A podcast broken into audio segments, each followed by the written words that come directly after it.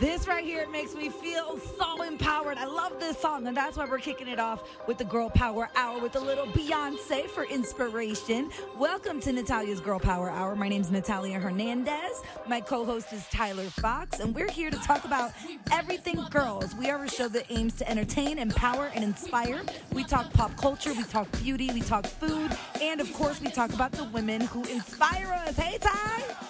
Hey, we got all kinds of stuff coming up this week, like makeup. We'll be talking sex therapy. Yes, we have a sexologist later on on the show. I am super excited to talk to her. Her name is Dr. T, and I'm definitely going to be asking her all of those awkward questions. So that's going to be fun. But uh, we're also talking about Rihanna's clapbacks and Fenty Beauty, which I love. And this episode's theme is called The Fearless Summer because Fearless. Yes, because I think fear is something that we all struggle with sometimes. For sure. Whether it's the fear of acceptance, the fear of what people think, the fear of taking that next step.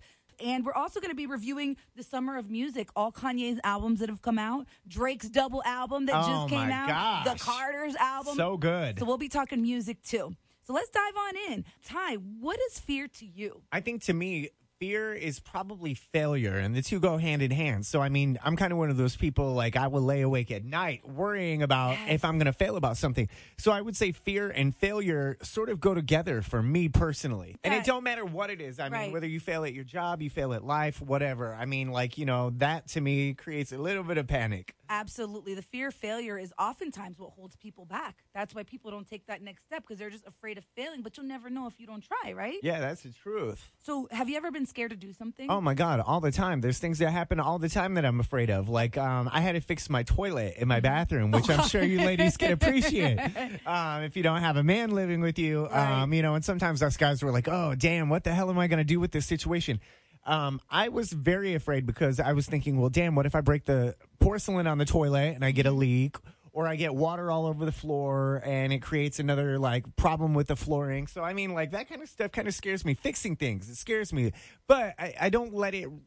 I don't let it fester enough that I'm uh, too afraid to dive in. Mm-hmm. You know, so I'll do it, but I'm still afraid. You know, it don't matter if it's the toilet or the car. Yeah, You know. That's like when I like if I see a cockroach and I have to kill it, I'll do it, but I'm scared. Oh, yes. I'd be calling my old roommate. I'm like, "Can you come over and get this bug?" Yeah. I can't handle it. Snakes scare me too, though. yeah. Are you afraid of snakes? Uh, I grew up in Florida, so I grew up next to snakes, alligators. Like, Oh. like back in the day, for real, we used to jet ski in canals filled with alligators, and we weren't scared of that. Like, I, I was like, a, I At didn't all? know, no, Not even a little bit. it was normal to have gators everywhere. So like we were just being kids. I mean, obviously we wouldn't jump in the water if we saw one, but like there wasn't like this crazy panic like there is now. Like now you think of an alligator, you're like, holy crap. let me-" yeah. You know? Yeah. What do you do though if you fall off the jet ski though, and I- then you're in the water with the Well, gators? it's too late to find out now. right. Hey, thank God we survived. I made it. Um, has anything ever scared you career wise? Because you're in radio. Yeah. You're a radio personality. You've worked in several different markets.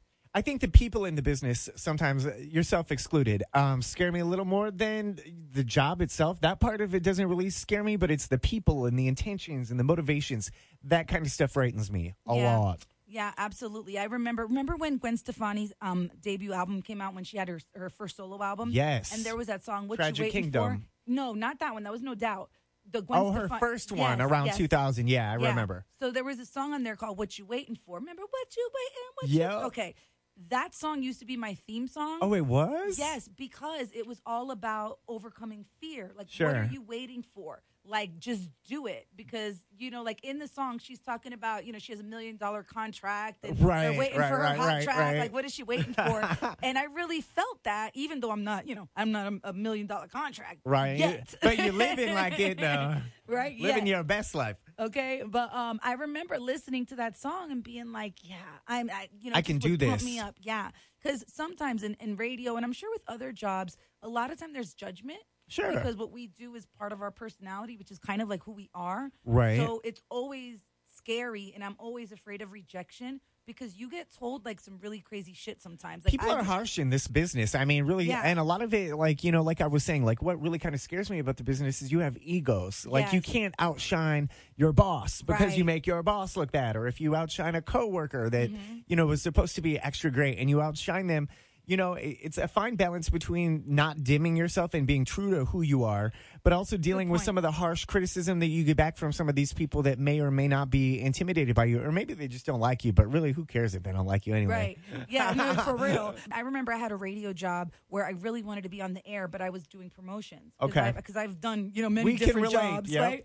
So um, I actually stepped to the program director. I gave him an air check, which is like a radio resume, right? Where you put your best stuff together. Yeah, it's like a demo. It's like an audio demo to those of you that have like no idea what the hell an air check is. It's Yeah. like a uh, two or three minute audio. Yeah, yeah, it's a clip. Yeah, so I gave it to him, and I was so excited because I was like, "Ooh, I know I'm gonna get this. You know, I got the I got this. I got this. He looked at me right in my face, and he said, "You will never be on the air here. Wow. I need you back there in promotions." Oh my and goodness. And I remember being so crushing. devastated. Yes. That is so And- and- mean. but you know why? Because I was helping them make like a lot of money with some of the stuff that we were doing at the Sure. time, and they were more worried about revenue than they were about Developing me- talent. Right, and That's to- scary. Right, and talent. You know, being talent was my dream, so that was crushing. Another time before I was with Sean, now, um, back when I just had two kids and I was a single mom, um, I was told single mom should never be on the radio Why? because people are jerks. Because you're not relatable? Because you have kids? Right, What? like, Because you ain't got a man? That exact that is so relatable. But, I'm um, saying. But like after I left that job, I really was scared to get back into it because I had such a bad experience. Right. That it was scary thinking, oh my God, am I if I get another job, are they gonna really like make me feel bad about my life, about who I am? You know, are they gonna judge me? Are they gonna like because even now in our business, it didn't matter what you look like, and now it does. Yeah, because now you're a package and you're a public commodity that, Right. you know, is packaged a different way for another different sales purpose. Right, and there's a lot of different careers that actually incorporate social media now. So it's not even just radio that you have to be worried about what you look like. Right, Right, Like, exactly. even makeup artists or anybody in the beauty industry, even stores and corporations, everybody is on the gram. Right, exactly. So they've they've all got they've all got like a packaged look Yeah. that you kind of have to like fit into. But you know, the thing with radio is you have to be so many things. You have to be dynamic. You have to have the look like you were saying. You Mm-hmm. also have to know how to do other things like production, which is an off-air kind of thing. Yeah. Or maybe have your hands in promotions or something else. So I mean there's so many things, but all of it comes back to the same thing, which is the listener presentation. Right. And at the end of the day, you know, I had already been told horrible things. So it's like, what could they possibly say that I haven't already heard? Like, my feelings have already been hurt. So why not try? And I did. I, I tried to get another job and I did, and it was successful. But there was definitely, like, personally, a lot of resistance Certainly. to even try again. Right, because you already so feel hurt. beaten down. Yeah. Yes, yes. I had a program director tell me one time, he said, Hey, Tyler, don't be funny on the radio. You are not funny. Oh my God, Right in front of my co host. He said that right in front of my co host. so, you know, of course, being the smart ass I am, like I, of course, mentioned that during the morning show when we happened to have like a Vegas headliner in studio. Mm-hmm. He was laughing at something I said. I said, Don't laugh. My boss is listening. And he was like, Well, what are you talking about? I said, He let me know that I'm not very funny, so I should just try and drop that whole shtick because it's not for Yeah, me. yeah. He's like, Well, I think you're funny. And then, you know, we were laughing and You know what's Oh. funny? I had a crazy PD that told me one time not to laugh on the air because nobody wanted to hear our laugh, and we, we and that just made us What? laugh more. 'Cause Right. And then every time we'd say something funny, Like, we'd have don't to laugh, like hold ain't it funny. in. So we were like, don't laugh. so we would make a joke and be like. Well, I'm not know. supposed to be laughing right now. um, but anyway, the song that totally helped me get over that fear at that time was the Gwen Stefani song. Do you have a song that like really pumps you up and helps you overcome fear? You know, I mean, I have like so many because I listen to so many diverse things from Jay Z to Amy Winehouse, a little Nas. Um, I would probably say like anything Amy Winehouse because it's kind of got like that throwback era, and the lyrics are so pure and they're about like being in love. So. Um, you know, there's not like any one particular, but I would say like anything Amy Winehouse motivates me because Yeah. you know she kind of came up in a pure way, and she wasn't one of these auto tune artists. She was like a true Yeah. artist, sort of like Nas, the rapper Nas. Yeah. Like, you know, he's not a guy that'll just put something out because, you know, it's trendy to put something out and it's like half assed work. Like Michael Jackson, you know, he dude was never satisfied with his work. So anything Amy Winehouse definitely motivates me. Um you up. def- oh my God, in a huge way. Hell yeah. Okay, so let's talk about fearless women. So it's political season, right? Oh, and even though we're not going to talk about what do we believe and what side is right and all that, even though we already know where we Right, stand, right? But um, I do want to talk about two women that are running in different markets. And both different actually cities. very inspiring too. Yes, and that's why I want to talk about them because there's a woman that just won the Democratic runoff in New York. She's Right. only 28 years old. It's a very heavy Democratic district. So she's a shoo in for the uh, seat in the Congress that she's going to go for in November. But her name is Alexandria Ocasio Cortez, and she's 28 years young, and she beat a 10 term Democrat for his seat on Congress to be able to be on the ballot. And I'm not a political expert, so if it So sounds why funky, did you, why did she decide to run? What was kind of behind it that like inspired her to run?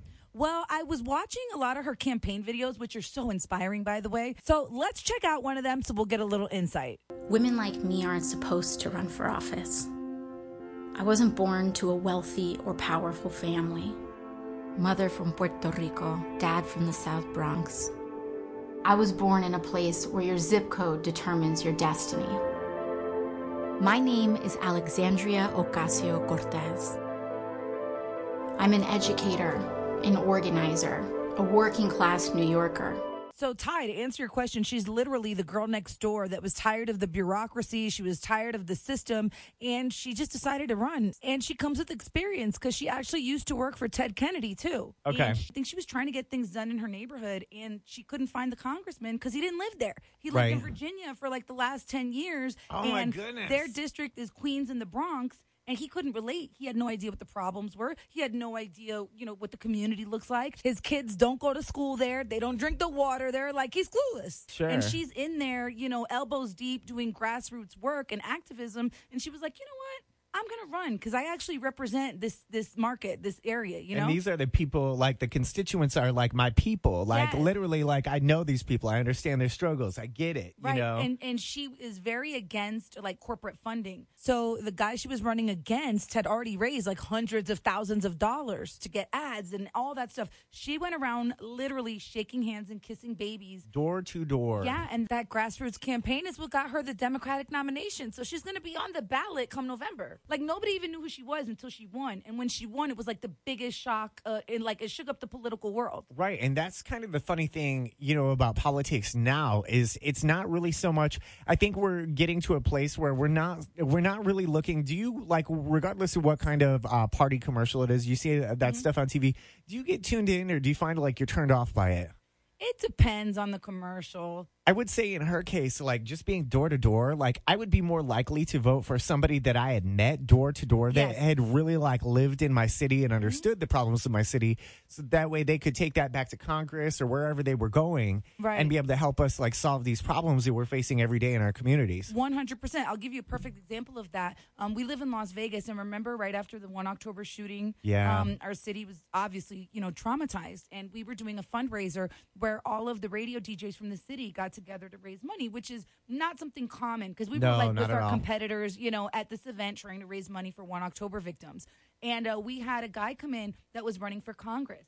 Oh wow. And he was young and he came in. Shout out to Ruben De Silva. Hey, Ruben. Um, and he came in and he shook everyone's hand and he spoke to everyone and he passed out a card. And I had never seen a politician or a political candidate like Operate attend like an that. event. Yeah. You know, with, like radio DJs, like usually like they kind of like look they, Shy away. They I think They they're look afraid. down on us. You know what I mean? Right. We're too much. But like he was there. Right. And he actually cares about what's going on because he took the time to come out, you Right. know, and I think that that kind of stuff is important.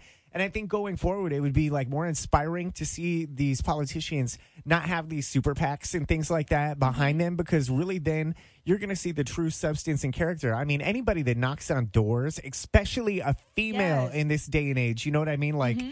She's really invested in elbows deep in the community service. I think that's just amazing to go door to door. Yeah, absolutely. And when you watch her political ads, it's very moving because it's very unlike anything that you've ever seen. Just like this next woman I want to talk about, these fearless women, I love it. Her name is MJ Hegar, and she's running in Texas. Okay. And she has this campaign called Doors. And in the video, it starts when she's a little girl playing with like an airplane because she was in the Air Force and she's Right. a pilot.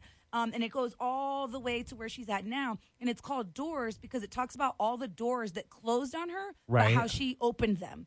And it's like so inspiring to watch that commercial. Is literal goosebumps. Right, right, yeah. right. What'd you think? I thought it was great because, quite honestly, you know, the reason she was inspired was because, you know, everything that she had ever tried to do, she overcame it, you know, and I Mm-hmm. think that, you know, like you and I, like we look at our lives every day and we see things that happen. Oh, no, you can't do this because of this. Mm-hmm. Well, if the door is open a crack, why not try and sneak under it? And that's exactly what she did. Right, because she like sued the government, and she's the reason that women can fight in combat right now. Because she had dreamed of being a pilot, she was serving overseas, and she was—I think she won a Purple Heart too. Yeah, Like, she did. Yeah, yeah, she did. And um, and she went to talk to her local congressman about This is the worst. Yeah, about women being able to serve in combat because she was really, you know, Mm-hmm. she sued the government. She was looking for help. So what do you do when you're trying to do something political? You get with politicians. Right, exactly. They told her she didn't wasn't a big donor, and because she wasn't a major donor, he would not meet with her. Hold on, back up a minute. Not one of his donors? That's not how this is supposed to work. One of those closed doors was my congressman, Tea Party Republican John Carter. Apparently, being his constituent and a veteran wasn't enough to get a meeting. I guess I also needed to be a donor. So now I'm running against him, taking on a system that cares more about campaign donors and political parties than protecting our country. Congressman Carter hasn't had a tough race his entire career. So, we'll show him tough, then we'll show him the door. Isn't that so good? I love her ad. But how crazy is that that he wouldn't meet with her? Isn't that she- ridiculous? Yeah, I'm a Purple Heart veteran. Right, exactly. You would think just for that reason alone, he would want to hear what she had to say. You know, and he didn't. So she was like, you know what? That door closed, but I'm going to open my own. And now she's running. Yeah. Well, I, and I think, you know, something like that, I mean, all she really has to do is expose that kind of stuff, you know, because now we Mm-hmm. did live in the day and age of everybody's got a cell phone and a camera.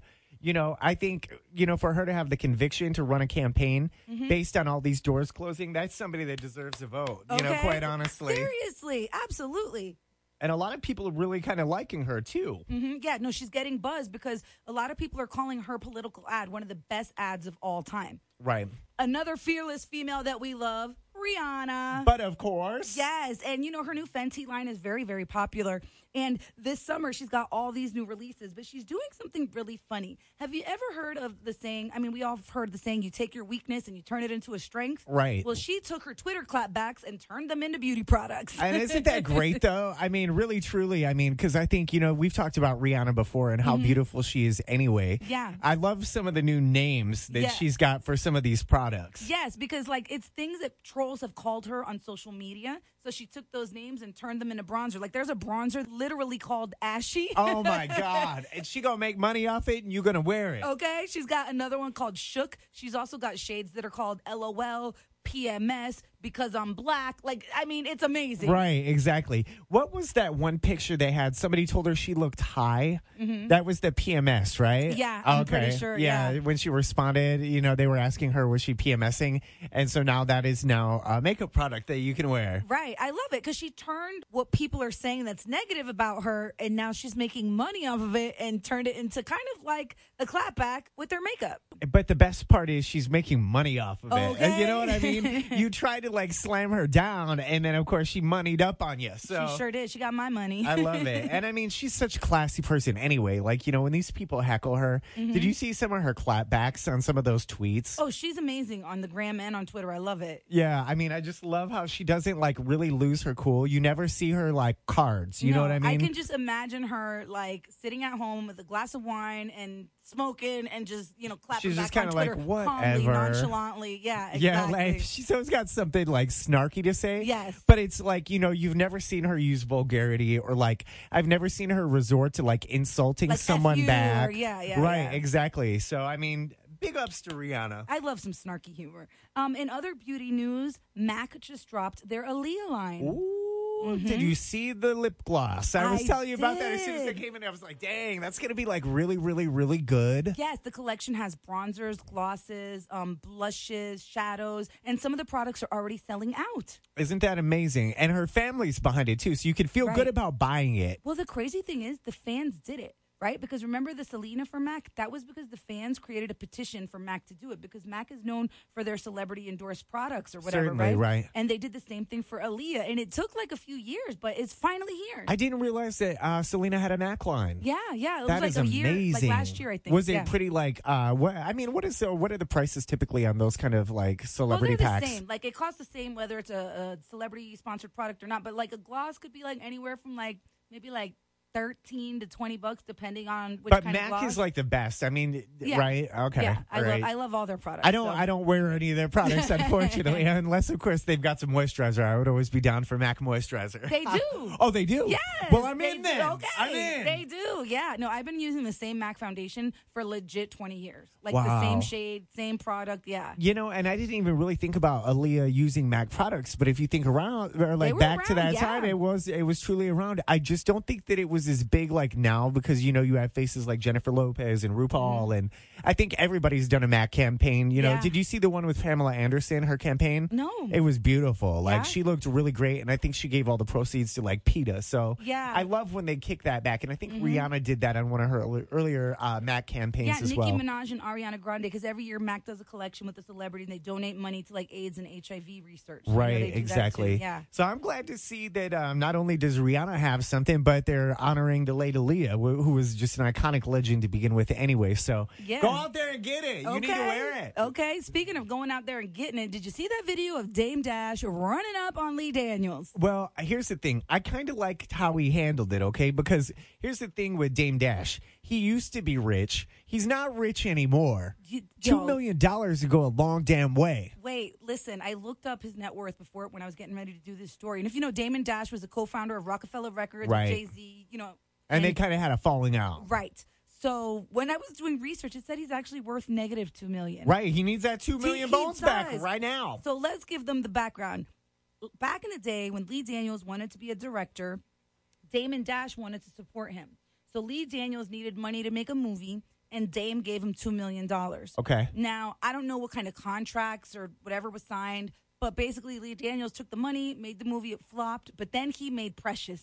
Okay. And when he made Precious, that He was made an. Oscar winning movie, right? Right. So then that's when he, his career blew up, and then he did The Butler, and now he has shows on like he's got Empire on Fox, and he does stuff with Oprah, and you know. So why are you not going to give the man the, the two million milli back? Well, that's the interesting part of it. He kind of like took off, and his career exploded, and he kind of left Dame in the dust. I forgot about the small people that helped him to get to where he's at right now. Right. So a few weeks ago, there I, am pretty sure it was at the MTV Movie Awards. Okay. Um, Lee Daniels was there, and so was Damon Dash. So Damon Dash ran up on him, asking him about the money. Like, bro, you forgot about me. You don't return my calls. You know, and it, it's very like aggressive Right. the way he's like in his face. But it's two million dollars. Wouldn't you be pissed off about two million? Yes. I'd be mad as hell about two hundred dollars. I'd be mad about two dollars. right, exactly. Run me But, my um, money. But you know, he doesn't get like violent or anything like that, and and he's not like.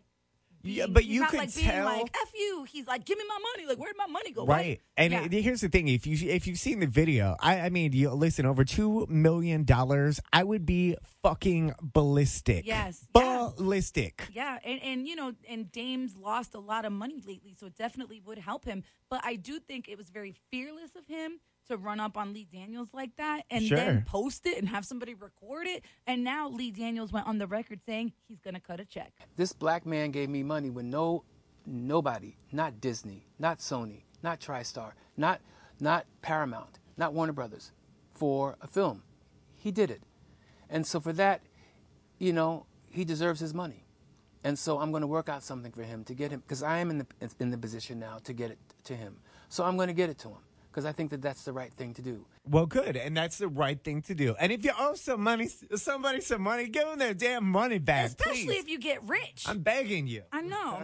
Okay, so let's talk about our fearless artist, Kanye West, who you Oh, know we have mixed feelings about. On one hand, I love his music, I love him as an artist. On another hand, he's an idiot who keeps saying dumb shit.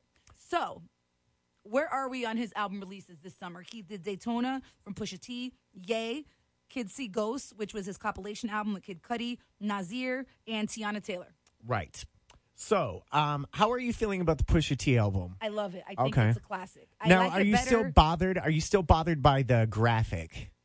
The Whitney Houston graphic, yeah, that was some bullshit. Like Okay. putting the Whitney Houston picture on there, you know. But after listening to the album, uh, I guess I could see the connection. I think it's good. Wouldn't have been my first choice. I, I I think his music is good, but I'm kind of put off like mentally knowing that that you know I mean this was an icon who was struggling and at her Yeah. lowest. And to use that for publicity, that kind of hurts. Now, had I not seen the picture first, I would probably be more open to the music because it is good. Right. It is very good. Pun intended. Right. Good So, music. Yeah. Um, With well- that being said, though, I mean, you know, there's some things like as an artist, like, you know, I'm kind of turned off to Kanye right now No, because of- I, I, it's a very bittersweet relationship I have with him right, Right. now. Like I just started listening to Ye this week because I just couldn't. I couldn't do it. I was so mad at him. Swoop-diddy And- doop-diddy Yeah, doop. like I was like, come on, because I've been a Kanye fan since day one. Like, remember um the MTV shows, the two dollar bill shows? They used Right. to go around the country and do like a show for two dollars. Yeah. Like I saw Kanye at the two dollar bill show. you saw him at the $2 bill show? Yes, like Wow. like so I'm a day one. Okay. And it really bothered me how his statements were coming off so ignorant. But after listening to the album and listening to Kids See Ghosts, which is the one with Kid Cudi, which is so amazing, and Nas, I understand where he's coming from a little bit better. Right. And I think I can put like his statements to the side to at least give the music a chance. Right. I'm not saying it's going to be a heavy rotation. No, no, But no, at no. least I wanted to give it an honest listen because I think sometimes you can have an opinion, but you still need to be open minded to hear the other side. Certainly, Yeah. certainly. So- you- it can't be a one-way street, especially when you're a celebrity, because you're not above reproach. I mean, you've Yeah. got the media coming for you, you've got fans coming for you, and Mm-hmm. other musicians. So, I mean, really, truly,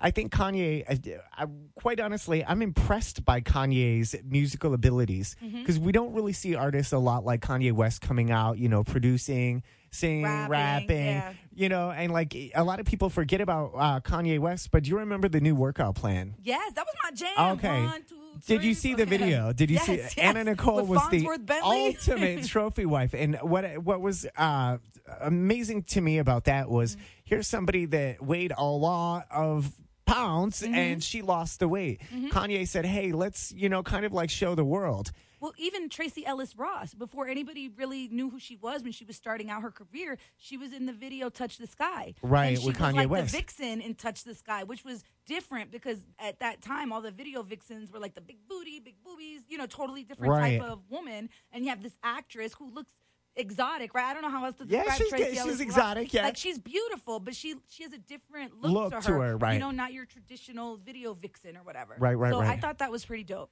Yeah, Kanye West. I mean, the dude is a genius. I mean, I don't like the things that come out of his mouth. I don't like the fact Yeah. that he's doubled down on some of this stuff that I really didn't like.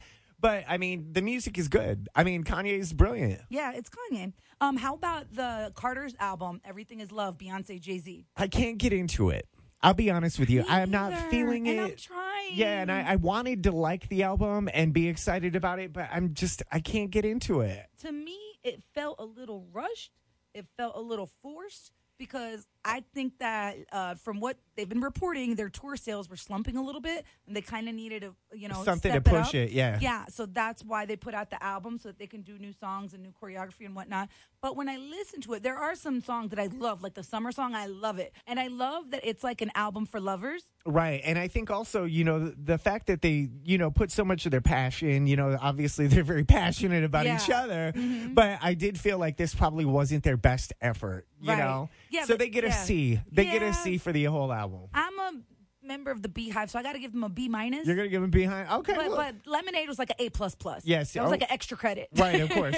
But the thing is, you know, like uh, just uh, and both, you know, again, Beyonce, amazing uh performer, amazing Right. artist, but this was a rush job. Because Lemonade was so well done that Right. this didn't seem as It didn't hit the same mark. It didn't hit the same mark as Lemonade. You know what did hit the mark though? That Drake double album, Scorpion. Hey. It's so good. Yes, and he's had all kinds of stuff going on too lately. He confirmed he has a baby, yep. and he talks about how he just met his mom twice. He only met the, the baby mom two times, and he gets honest, talking about his struggles of being a dad with a person he hardly knows, and it's kind of crazy. Yeah, but you know the good thing about Drake is, you know, like for being a guy that's maybe not as involved as he should, he is handling business on the financial front from what I've read. So Yes, and he he's taking again. He's taking what people used against him because you know Pusha T in the song "The Son of Adonis" or whatever. Right. He's taking that and he's like, you know what? I'm gonna own my him. shit, and I got you, and this is what's going on. And now there's no questions. Right, what exactly. it is. But what about that Michael Jackson feature? Can you believe it? that kind of had me shook a little bit. I got goosebumps. Yeah, I, I couldn't mean, believe it. the fact that he would even think to do that Mm-hmm. to me is what sets Drake apart. You know what I mean? Like he's constantly thinking, and he's another one. You know, he's kind of on that Kanye level. Like you know Mm-hmm. that whole creativity that they've got working inside of their heads. I've you know I, I it's hard for me to ever find something that comes from Drake that I don't like. Yeah. So I mean, you know, I, I like the fact that you know, like he's being a good dad. He's putting it all out there and not letting mm-hmm. you know the shade that Pusha T was throwing at him, like really Right. getting in his way. And there's nothing on the album that overshadows the art in that like he throws shots at different people, but it's still a cohesive project. Like Right. the A side is more hip hop, the B side is for the ladies because it's him all in his feelings in every single song, talking about women. Right. And it's like, you know, it's that song that like if you're going through a breakup, you want to cry, or if you're in love, you want to listen to it and For get sure, inspired. for you know, sure. it can go either way. And he's got features from Jay Z, Ty Dolla Sign, Nicki Minaj, so it's pretty dope. Yeah, it's great listen. And Tyler, I'm so excited for this next part. It's about that time to introduce this episode's girl power player, sexologist Dr. T. But before we get to her, can you give us some tips to stay fearless during the summer? What are your top five tips? A fearless summer goes like this. Every week, set aside like 40 bucks. Okay. Go get your nails done. Because Okay. you always feel good about yourself when you've got a manicure. And you know, if we got the guys listening, you can go in there and get a manicure. Yes, you It- it- can. it's not going to be bad Get for you. Get your feet done. Right. Get your toes done because Yeah. you're going to feel really good. Um, eat right. Get out and exercise. You know, like we always talk about in the winter. Oh, I'm so tired because you know sun goes down all early. Get out there, like get active. If you got kids, get those guys outside. Get them in the water. Splash around in the pool. Go to the lake. Mm-hmm. Yeah. Barbecue. Those are my tips for a fabulous summer this summer. Live your best life. That's right. Every single day. Love it. Thank you so much, Tyler. Now it's time to introduce our girl power player, Dr. Tamara Griffin. Thanks so much for being here. Sex therapist, sexologist. We're so excited that you're here. And ladies, if you got little ones in the room, um, now might be the time to put some headphones on them, get them that iPad, and go in the other room because we are about to talk sex, ask all those super awkward questions, learn about the nine different kinds of orgasms. Yes, there are nine. And uh, Dr. T is here to explain it all to us. You are a sexologist, a sex therapist. Dr. Tamara Griffin, you're this episode's Girl Power player, and welcome to the Girl Power Hour. First of all, thank you for having me. I'm so excited to, to have a chat with you about, you know, who I am and what I do. So, yeah, I'm Dr. Tamara. A lot of people, like you said, call me Dr. T. Um, gosh, I've been in this field. I was thinking about it a couple of days ago. I've been in this field like almost 30 years. That's a lot of sex. yes, yes. You know what? And there's nothing else in this world that I love more than, you know, doing and talking about. Mm-hmm. and so, yeah, I kind of just gradually shifted into the field. Like it's something that's very natural for me. You know, from the time I was 13, I knew I wanted to be a sex therapist. Really? Yes. What made you like want to do that? Well, I guess, you know, being a, a young girl growing up, just having a natural curiosity. Like, I've always been curious about love, relationships, and romance and intimacy. Um, as a little kid, like, white people like certain things and other people don't like certain things. And just seeing the intimacy between, you know, my mother and my father, just really just having a, an affection for um, just love and relationships. And so then also, um, you know, growing up, my, my house was the house all my little girlfriends came to, you know, for pajama parties, sleepovers, everything like that. And we would always, ta- house. yeah, the fun house. The cool parents. yeah. And so we used to always talk about, you know, our little boyfriends and so on and so forth. And my mom would come in and she would talk to us about, you know, sexuality, you know, and what it was and, and you know, the, um, not just the physical aspects about it, but the emotional aspects about it. And so I, you, you just think, I would think to myself, well, you know, if my girlfriends don't have any other place to go to, they can't talk to their parents, their sisters, brothers, cousins, and uncles, and so on and so forth. Like, how many other girls are in the same space? You know, and so from that moment, like I said, at a very early age, I, I decided that I want to be that safe space. Yeah. You know? And it's important. Um, I was watching Red Table Talk. Have you seen that with Jada Pinkett? Yes. And she was talking about how when she was nine, her grandmother was teaching her about sex and masturbation and stuff. My grandmother taught me about self pleasuring because she wanted me to know that that pleasure was from me. Exactly. She didn't want me to fall into the hands of a man and if he gave me pleasure to think that that was him. Yeah. And she taught me at nine. It sounds crazy that at nine years old, her grandmother was teaching her this, but then I talked to my friends about it, and we were all kind of like not sure if that's appropriate or not. But at the same time, on the flip side of that, mm-hmm. if you don't get educated on your body, then you might come up short. Because I actually watched one of your speeches, one of your talks on your website, and you said that when you when you talk to your lady friend, is that like your best friend or is it somebody you treat like a stranger? Right. Right. So when you're talking about your vagina, like how do you treat your vagina? And that's something that you don't really think about, and it's so taboo. Yeah, I'm a huge like proponent of being intimately acquainted with your body because it's your body. You only get one. It's not like you can trade it in. You know, Yeah. there's no refund on your body. Right. You know, so you have to treat it and respect it as you would want other people to treat it and respect it. But then you also have to know what provides you pleasure. If you don't know what provides you pleasure, then how can you talk to anybody else about providing you pleasure? And then just on a very basic level, you have to touch yourself in order to clean yourself. Right. You know, so when we think about sexuality, we always think about intercourse, right? We never think about the fact that, um, you know, our reproductive health, hygiene, basic things like that are a part of things that we should be taught. Like, there's no reason why a four, um, a fourth grader, you know, was that nine or ten year old girl should be sitting in class and get her period and not know what the heck is going on and think Right. that she's dying. Right. You know, and that happens so many times. Yeah, all the time. I remember know? back in the day, like when I was in school, that would happen. You know, in middle Yeah. school, and, and some girls really they had no idea. Like they, and that's before the internet, right? Right, I, right. I'm old.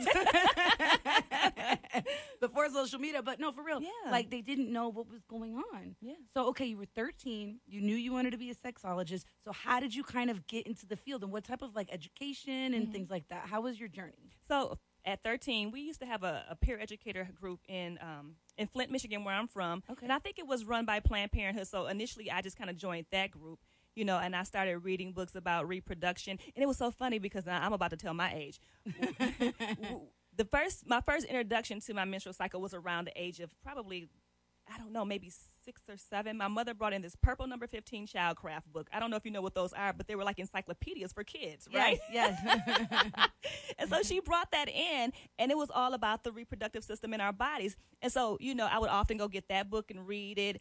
Um, and then I started getting exposed to other things. Like I said, the Planned Parenthood program that taught us how to be peer ed- educators. So we would go to high schools and talk about, you know, sex. And even I remember being in elementary school when we used to have. Um, what do you call those people like special people who would come and talk to us about our body i mean Yeah. so i used to just tap into all these different resources and so from there um, i went to um, get my bachelor's in family life education um, and then i went on to get my uh, degree in education and then social work and then finally um, years later because i always wanted to have a doctorate in human sexuality so finally i went and got my doctorate and my phd in human sexuality so i've been in school forever yeah.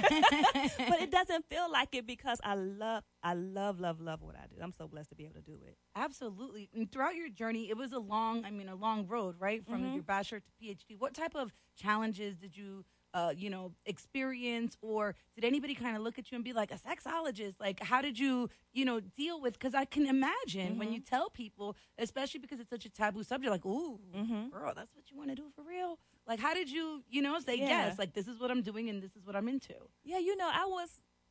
It kind of varies and depending on I guess who I'm talking to. But like when I told my mom at 13, she was like, "Okay, now what does that mean for you?" Because she's a therapist, right? So that's where I got the word therapy, and we were talking about sex. So I just kind of put the two together. I never really even at 13 knew that there was a term called sex therapist, and so um, she would embrace that. My dad, on the other hand, he didn't really say much, but I guess he kind of got it because my mother was in the field of HIV too, and so he kind of probably figured out like that's where she got it from, whatever. Okay, um, but as I got older, it's interesting because like people who know me now, I mean people who I knew back when I was in high school and whatever that I've come across now on social media, so, social media, they're like, I'm not surprised because you were that chick. You know, you were her. I could see you doing that.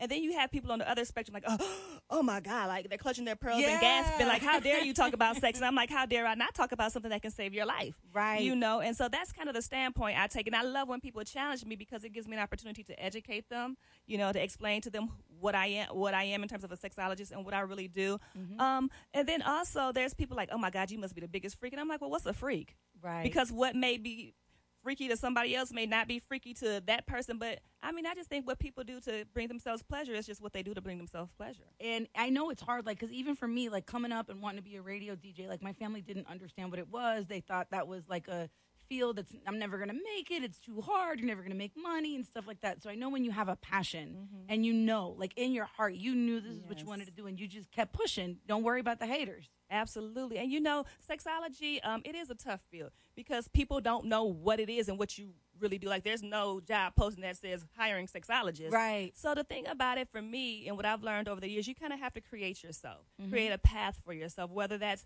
you know, through writing, through speaking, um, through, you know, being a therapist and actually sitting in a room providing counseling, Mm-hmm. or whether it's through, um, you know, working at an organization like the center who ha- has, you know, services for HIV and sexual, and sexual health. Mm-hmm. And so it's like you really have to kind of carve your own niche out in this field because it's nothing that's specifically for a sexologist. Right. You made your own lane. Yes. Absolutely. And you don't just work at the center because you're also a published author. Yes. You're also a speaker. So how did you get into those um, fields?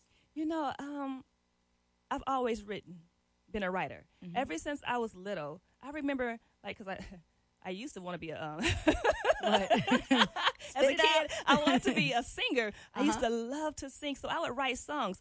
And uh, what I thought was songs and little poetry, you know, all the time, like, like really when I was a kid. And so I guess that just naturally progressed into poetry. And so my very first two books were erotic poetry books. I really didn't publish them; they were just more something that I wanted to do. Mm-hmm. You know, I put my thoughts on paper and published them. And so um, over the years, you know, I started writing with articles and things like that. And people would say, you know what, you're good. You need to do like an advice column. And so that kind of transcended from an advice column into actually writing the with the self transformation books. Like, I don't like I don't say self help because people just have a aversion to self help. So I like to call them self transformation books. Um, and yeah, and so then the speaking thing just came. Um, just again, it's interesting because people don't really really know that I'm a shy person. Mm-hmm. Like really? yeah, I wouldn't have thought that. Listen. I'm not the chick that comes into the room like, "Hey, here I am," you know, Yeah. talk to me, or you know, coming in a room telling people what I do and who I am.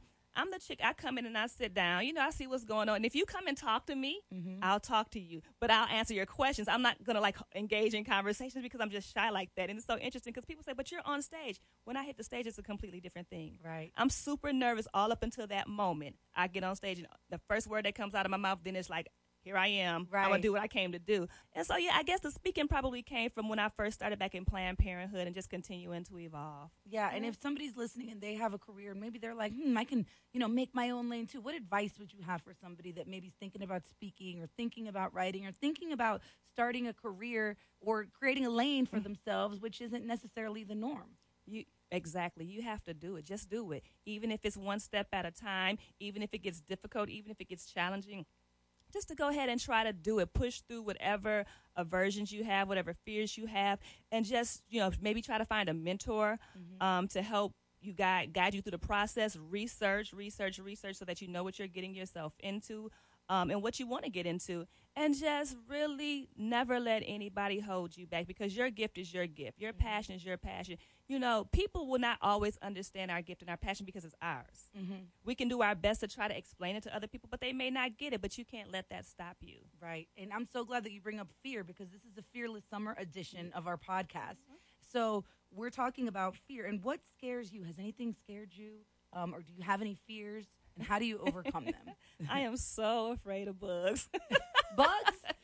Oh no. like especially like roaches and spiders and stuff like that. If I see one, I am eh, listen. I've almost got into crashes trying to swat away a bee from me or something like that. oh my gosh. but uh, but more specifically related to my um career, um I'm always afraid to step on stage. Like my stomach turns in knots. Yeah. I'm like, oh my gosh, what am I gonna say? And it's always crazy because I think I prepare what I'm gonna say, and I get on stage and it's something completely different. Mm-hmm. And I'm like, well, where did that come from? And then I'm like, well, that was supposed to happen. Right. So.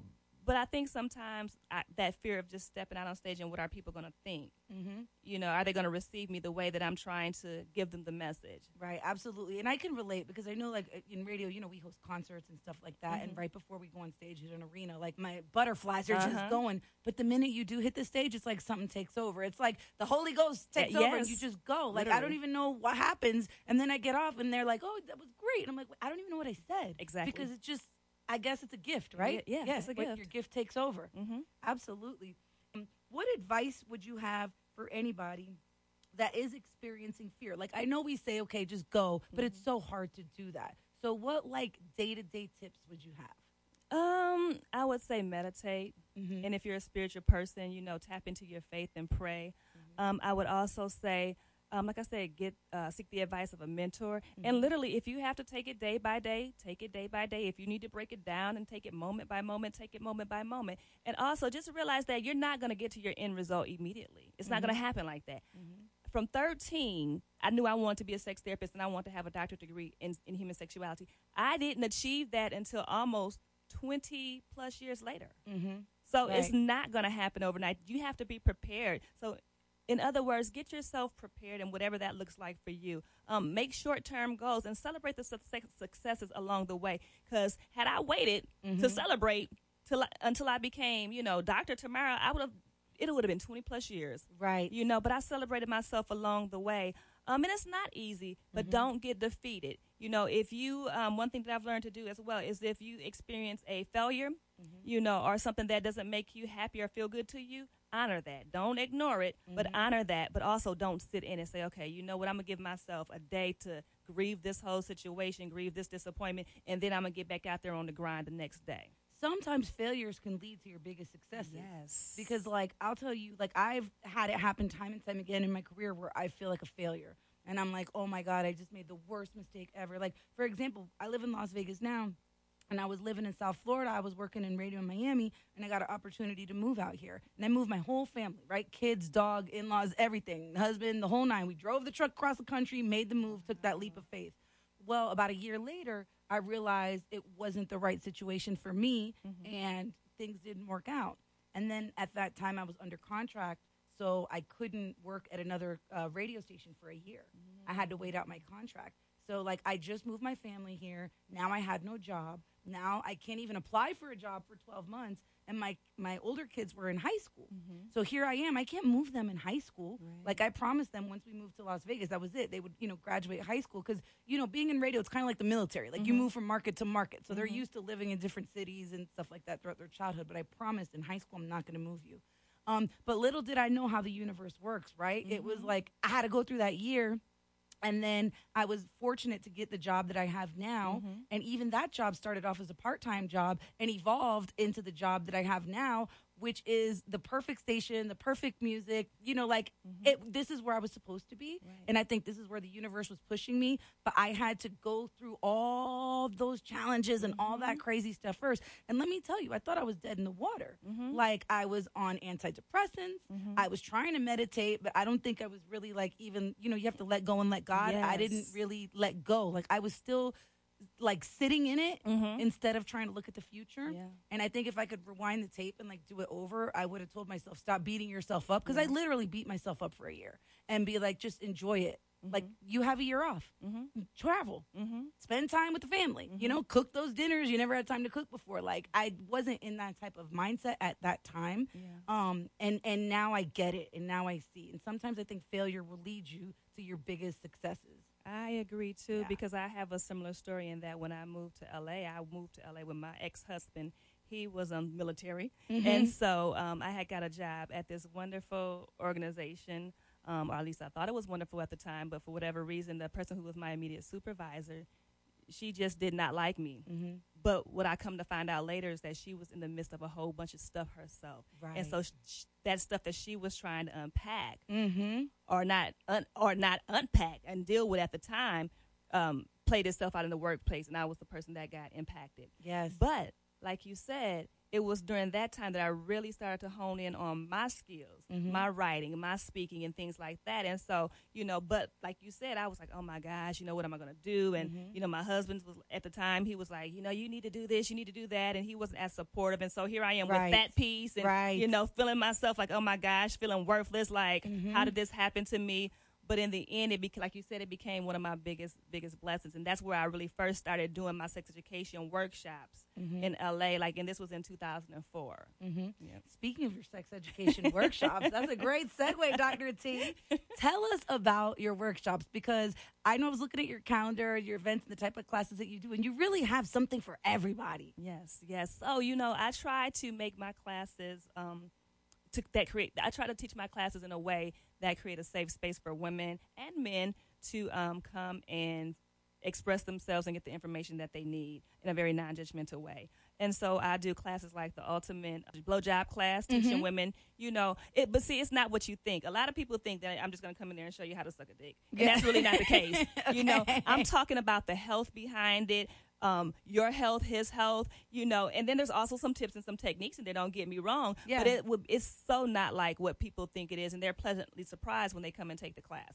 Then I do like the um, My Pleasures, which is all about the different types of orgasms women can experience because a lot of women don't know that there's over nine different orgasms that you can experience. Kama- Nine? Nine. Okay, wait. So what are they? Hold on. Okay, Nine so- different types. I've never heard that in my life. Yes, the Okay. one that we're most familiar with is probably, and the one that 90% of women will have is a clitoral orgasm because it's direct stimulation, but it's also indirect stimulation because the way the clitoris is, is formed, like you have the external part of the clitoris, right? But then you have wings that go inside, Mm-hmm. and you can stimulate that when you do- having um, vaginal intercourse or with a toy through the vagina. So you have the clitoral uh, orgasm, you have the vaginal orgasm, which is a deeper orgasm um, that's inside the vagina. Um, it's not as strong as the clitoral orgasm Mm-hmm. because the clitoris is the only organ in the body designed for pleasure. So that's why it's such an intense Right. experience when you have a clitoral orgasm or a clitoral orgasm. So clitoral vagina or vaginal, cervical. Um, then you have anal. Then you have what's called an A spot. Then you have a G spot. Then you have full body, and then you have multiple sequential. Um, and then other one? Oh, it's slipping my mind. Sequential, does that mean one after another after another? Yes. And how does that happen? Because there's because there's like no br- there's no um break in the stimulation or what they call the um the the plateau phase you just stay in the plateau phase and the orgasmic phase longer longer than transcending to the resolution phase So it's kind of like the karma, like the Karma Sutra kind of thing. Yes. Like, you know, Sting. They like everybody used to joke about Sting because he would say him and his wife would have sex for like twelve hours and they Mm-hmm. would orgasm the whole time, and everybody was like, "How?" yes That kind of like that. yes it's like t- it's like tantric sex Yes. In Kama Sutra because Kama Sutra is more like around the positioning but Okay. tantric sex is more of like the practice That's yes, That's what it was. The tantric. sex. yes And why do you think couples don't know about stuff like this? Like, you know, get when you get married, Uh-huh, right? mm-hmm. You worry about buying the house, you worry about doing the wedding planning, you worry about your honeymoon, but you don't really think about getting ready for sex. because here's the thing we're not taught that Right. you know, especially and even with the churches, I tell them, you know, our other faith organizations, you know, we don't want to talk about sex. I said, well, not talking about sex, you're failing marriages too, Right. because you you have couples in here who need to learn sexual things, Mm-hmm. and then also that's one thing. But then also when you think about how we were raised and uh, the cultural factors. The, the societal factors and how women and men are both separately socialized in society. Mm-hmm. You know, men are taught to sow their royal oats, have as many sex partners. Women are taught to be virginal, pure, and innocent. And Right. if you engage in any sexual activity like a blowjob, you know, or masturbation, um, you're considered you're not considered a good girl, you know, and good girls don't. So when you have these two polar opposite dynamics coming together in a relationship, how do we talk about sex? Right. Yeah, because even whether it's the anatomy or just being able to pleasure yourself, Yes. pleasure your partner, what does that feel like? How do Mhm. you do it safely? Like you're really not. That's not. You know, they teach you how how not to catch a STD. Right. But what about what everything that happens before you get to that point? Absolutely. And I think that we do our married couples such a disservice. And that's why you see so many married couples that are unhappy sexually and intimately. Um, because we they don't know how to have conversations. And then here's the other thing about it too. Um, as adults, we think we know it all when it comes to sex anyway. Right. So you can't tell me anything. But like I tell folk, what works in one relationship Mm-hmm. may not necessarily work in this relationship. You have to learn how to please this partner. You you can't bring in all your stuff from your last relationship and think it's automatically going to be the best thing because it may not. What about like couples? Because I talk to my girlfriends about stuff like this. Couples that are in relationships and maybe the man wants to try different things and the woman feels like, ooh, I don't know, like I've never done that before. I'm not sure, I, but they like kind of want to, but they don't want. They they think if they're down, then he's gonna think they're a hoe or something like mm-hmm. that. Like, how do you deal with that, or what advice would you give? You know, I have a lot of ladies that come um, to my workshops as well as to private sex therapy sessions with that very same challenge. You have to unpack your stuff.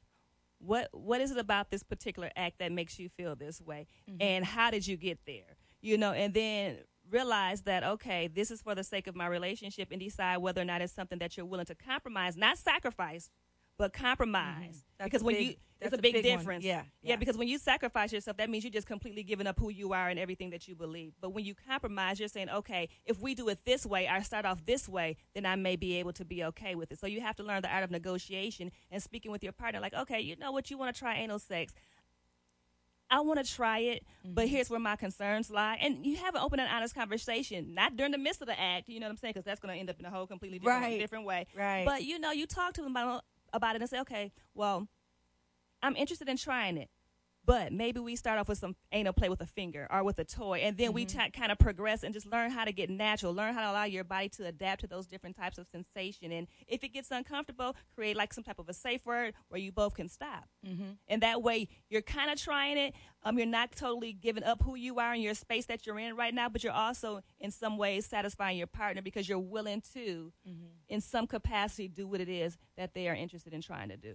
Okay, that makes sense. I like that. And how do you break through the taboos of talking about sex? Because I, lo- I know for me, being a Latina mm-hmm. in the Latino household, nobody wants to talk about sex. It's like everybody's a virgin, even though we have like five kids, right? Like, so like, how do you break those boundaries, especially when it's culturally taboo in certain communities, and like get people talking about it? Because like if I was to tell my family right now that I'm interviewing a sexologist, they'd be uh-huh. like, "¿Qué?" You know, like they wouldn't even get it. Uh-huh. So how do you how do you how do we help that? You know, that's I'm so glad that you bring that up because that's the reason another one of the main reasons I got into this field for people of color mm-hmm. because it is taboo Yeah. culturally. Yeah. You know, for so many reasons. And so um, I felt that if I got into this field, that people of color, particularly women of color, if they saw another woman of color out here with a platform saying, "Hey, it's okay to talk about sexuality, who we are as sexual beings, because that's how we were, we were created, and we're going to be that until we die." Um, it's okay for me to have those conversations, and so I think sometimes it really takes unpacking your stuff. Yeah. And I always will go back to that. You have to unpack your sh- stuff. Yeah, yeah.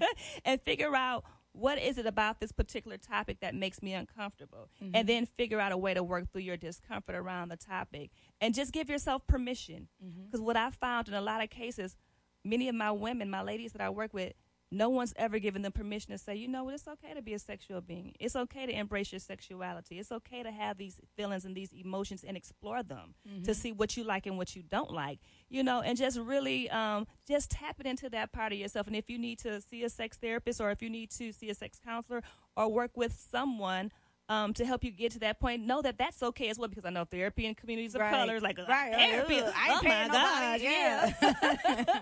you know, and also you know research, but make sure you're researching credible websites because there's a whole bunch of junk on the on, on the internet Right. that it, that are not credible sites. But you know, find a credible site and just you know start to read and educate because what we learned as kids is what we learned as kids. Right. Give yourself permission as adult to unpack that stuff and relearn everything it is that you want to learn about. Uh, learn about life as an adult and recreate your script. We don't have to carry around those scripts that were given to us as children. Right. And you know, it's funny that you mentioned that because the other day, and I'm totally confessing right now, the other day I was on the phone with one of my friends and I was like, ooh, uh uh that thought, oh, da, da, da, da, da, da, da. And my daughter heard me. My daughter's 19. And she walks up to me when I was done on the phone. She goes, Mom, you know, I love you. And, you know, I really look up to you and I consider you a feminist, but you're slut shaming. And I was like, you're right. Okay. I, fe- I felt bad. Like, I was like, damn, like, it's true. But, mm-hmm. like, that's how I was programmed as Yes. a kid. Like, I don't know. Like, so I'm still, even me at almost 40, I'm still trying to, like, reprogram myself mm-hmm. and teach myself, like, you know, that's that doesn't mean she's a slut just because she might have, you know, she's sexually free or Right. whatever, you know. But even as women, sometimes we come down really hard on each other, and it's. But I think culturally now, mm-hmm. especially with like Amber Rose and the slut walk and stuff like that, there's a lot more cultural awareness and a lot more acceptance and openness. When my daughter told me that, I was like, oh, I was proud of her, you know. Mm-hmm. that that is so awesome and i think that it's gonna you know it's a process as we evolve from you know kids to teenagers to young adults to older adults. It's a process of growth and the beautiful mm-hmm. thing about it is when you realize that moment you embrace it and say okay you know what? Now i know i can do something different differently. But i think you make a very valid point in that women mm-hmm. unfortunately we are so hard on other women, more so than men. Yes, We yes. are so quick to judge another woman. Yeah. You know, and we all do it. You Yeah. Mm-hmm. know, because I, I do it too. You know, we're so quick to make judgment on another woman, whether it's what she's wearing, whether it's, you know, she's, you know, being sexually free. Mm-hmm. Like she always looked like a thought. Why Yeah, Kim Kardashian always naked on. Instagram? She's such a hoe. because that's what she wants to do is her body and she wants to celebrate it and honor it you know and it's but we but we do that and i think when we do that we i don't want to say we set society back but i think we create more challenges you know in society in terms of creating a safe space of openness around our sexuality Absolutely. And I think once you embrace it, there's nobody that can stop you, right? Because Absolutely. Kim is a perfect example of that, Kim Kardashian, because, mm-hmm. you know, the sex tape, that's how mm-hmm. she got famous. Yep. Then she did Playboy. Then she regretted it all. Remember, mm-hmm. like that breakdown when she was crying, and now that crying emoji face is like everywhere. And then um, a few years later, after I think she had North, she was posing again nude. And people were like, oh, why is she doing that? But you know what? She's owning her shit. you know what and and i wonder if she regretted the decisions because we made her Yes. we helped her we shamed her into her re- into regretting it but i think that um boudoir photos Mhm. one of the most empowering experiences for a woman Mm-hmm. i did my first set of boudoir photos probably in 04 um from they were going to be a surprise for my first ex-husband he by the way he never got them because Oh. he pissed me off and i was like you know what f you Yeah. I'll keep those. exactly. And so um, I, I did them, and I was so terrified. And I think about the danger I could have potentially put myself in, but I, I, I don't know what I. I guess I was more fearful than anything of the pictures. But I went to this this, this woman's studio, and I mean, I hadn't inten- I hadn't intended on doing any nude photos. Okay. I was just was gonna do the lingerie, but when I got there, she laid out all of these beautiful spreads, and I was like, "Oh my gosh, I want to try that." And so we worked our way up into the whole nude, um, the whole nude photos, and I felt so liberated, so free, you know, and it was amazing. And so I've done some over the years. I haven't done any recently, and I'm like, yeah, it's time. It's about that time for me to do some more. Um, but I think every woman should try it because Yeah. it's just such an empowering, liberating experience because you're loving yourself, flaws and all. No, no matter how your body's shaped, you're just loving on yourself. It is should, mm-hmm. and, and and as I think about it now, although it initially started as I want to do this gift for my my husband at the time, now it's for me. Right. It's for me now right. because I want to feel beautiful, because I want to feel sexy, and because it makes me feel so fearless Right. and empowered. And nowadays, like you don't even necessarily have to hire the best photographer. Yes. Like with the iPhone 10, you could grab one of your homegirls and be like, "Come on, girl, let's you know go to a cool location, or Yeah. you know let's set up some lights and let's mm-hmm. make it happen." Yeah. So one thing about sex therapy and being a sexologist that I read about is that it helps people that have been through sexual trauma. Mm-hmm. And I had that question for you because I was wondering a lot of times people um, women especially that might have been through like sexual abuse mm-hmm. or maybe were uh, trafficked like sex trafficked or whatever mm-hmm. it's it's hard for them to be sexual right after going through stuff like that. So how does sex therapy help somebody that's been through trauma? See, the beautiful thing about sex therapy is that usually when people come to a sex therapist, it may be because they can't connect to their partner sexually, they can't orgasm. It's a quote unquote sex issue. But once you start to really tap into what's really going on, you get to the root of, root cause of things, and you realize that there has been a trauma. And it be, it could be a trauma that they may not have even remembered because the way that trauma is stored in the brain is stored in fragmented pieces, mm-hmm. so you can't remember it because it's a way of protecting yourself. Right. But once you start to go through therapy, those pieces start to come back together, and voila, here's this trauma now that's present that you have to deal with. Or not even necessarily therapy. Once you get into a relationship and something triggers those memories, they start to come back together, and now you're faced with dealing with the trauma. And so, sex therapy can definitely help you dig uh, dig deeper. You know, and give you some tools. You know, like cognitive behavior therapy, um, just all these different techniques that we have as sex therapists um, to help you really unpack your stuff and become a sexual being again because it's like you really have to relearn everything. Mm-hmm. You know, you really have to come back to a place where you're loving yourself and respecting your body and forgiving yourself. right Mm-hmm. Yeah. And that's the part, and, and I want to make a distinction here because a sexologist is anybody who works in the field of sexuality, mm-hmm. and a sex therapist is someone who actually actually has that mental health background to be able to do therapy. So a mm-hmm. sexologist may not necessarily be a sex therapist, and they can't do therapy. Whereas I'm both. I'm a Right. clinical Okay. sexologist, but then I also have um, certificates in sex therapy, which allow me because I have a social work, mental health, uh, clinical focus, and so that's what allows me to be able to do the therapy. Got it. Okay, so there's a difference. See, I'm glad that you pointed Yeah. that out. Mhm. Okay, so what uh, tips would you give couples for a healthy sex life? Talk about it. Talk about it. Communicate. Bring um, your you know uh, your thoughts and your desires to your partners um, in a, and create a safe space where you can talk about it. Um, not while you're getting ready to have sex or before you know or in the middle of sex, um, but just talk about it. Set up a nice romantic date or something, and just you know have conversations, and then also keep it spicy. Mm-hmm. the same things get boring after a while. You know, the Yeah. sex that you had at 20 is not the same type of sex you're going to have at 30 and 40 because your body changes. Right. Things change, you know, um, and life gets in the way. But I will, the one tip that I would say, don't let life get in the way of your intimacy and your mm-hmm. sexual relationship because ultimately that can cause the demise of your, your marriage or your What about like the couples that like set appointments for sex? Do you recommend that if you have a busy life? Like, because does that make it like, oh, it's time for sex, or does it make it like, oh, I'm looking forward to Thursday because it's you know, I think it can be both, Yeah. right? Because I've suggested that as a tool during sex during sex therapy to, to some folks. And like, oh my God, schedule sex. You schedule everything else. You schedule to get your hair done. You schedule everything that's important to you to you in your life. You schedule, right? But here's where the spontaneity comes in Oh, Why don't we think about it like that? because it's sex. Right. it's true because you schedule your doctor's appointments, you schedule what time you're leaving for work, you schedule when you're going to get gas in the car or Mhm. whatever. Like, yeah. But here's the spontaneity of it, all right? So just because you schedule sex at two o'clock on a Tuesday, you don't know when, where, and how. You mm-hmm. don't know what toys you're going to incorporate. I mean, you can make it as creative as you want to. You just setting a specific time mm-hmm. together. It's just like a date night. Yeah. You setting that specific time together, you know, to just enjoy each other. Now, what that looks like, that's where the spontaneity comes in. Right. And, it, and for everybody is different. Yeah. Okay, absolutely. And what's the biggest sex misconception? I think the biggest sex misconception is that we should already know how to please our partners. Mm, that's And- a really good point. Yeah. I think that's it because we don't. Yeah. And and then here's another thing. A lot of people say, "Well, I shouldn't have to teach them." Why shouldn't you? Right. Because that's why you're unsatisfied. That's why you're unfulfilled. That's why you're faking orgasms because you haven't told them what you like in the in the bedroom or outside of the bedroom. Whatever the case may be, you haven't told them. You haven't talked to them and taught them like this is what pleases me. That's why you're falling short.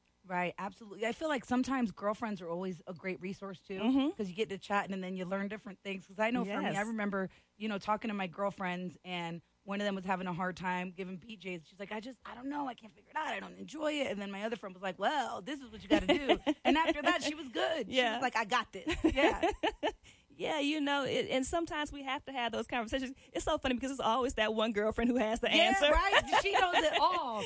It reminds me of girls' trip when Tiffany Haddish was like, The uh, grapefruit? yeah. Yeah. like, girl, I got you. Hold on, try this. You yeah, know. yeah. And the biggest tip, she was just a lot of spit. yes, that's that lubrication is important. Yep. Yeah, it's so true. Well, this is awesome. Okay, Dr. T, if somebody's listening and they want to get their hands on one of your books or get you to come speak at their event, where can we find you? You can find me on all social media under my name at Dr. Tamara Griffin, and it's D R T A M A R A G R I F F I N. I mean, that's my website as well, Dr. Tamara, um, yeah, drtamaragriffin.com. Um, I love speaking. I love working with all groups, especially religious and faith organizations. I love having conversations. Uh, That's the most challenging one. I love it. That's actually what I did my dissertation on.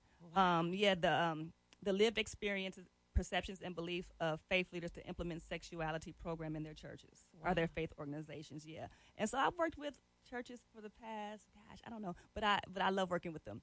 Um, and so yeah, you can just you know email me Tamara at drtamaragriffin.com and just yeah tell me what it is you need and i'll be glad to be a resource because that's why i got into this field so that i can provide medically accurate culturally relevant you know up to date informative and even entertaining sex education Absolutely. Okay, so let me just get back to Tiffany Haddish for one second. Is that grapefruit thing a real trick, or was that just for the movie? you know what it is a real trick and there was some controversy around that trick because another person is the person who claimed to have actually been the creator of the grapefruit method and i knew about this other person years and years ago right Mm-hmm. um, but honestly i don't recommend the grapefruit method Because what if you get it in the hole, like in the movie, right? That should probably sting. It does sting.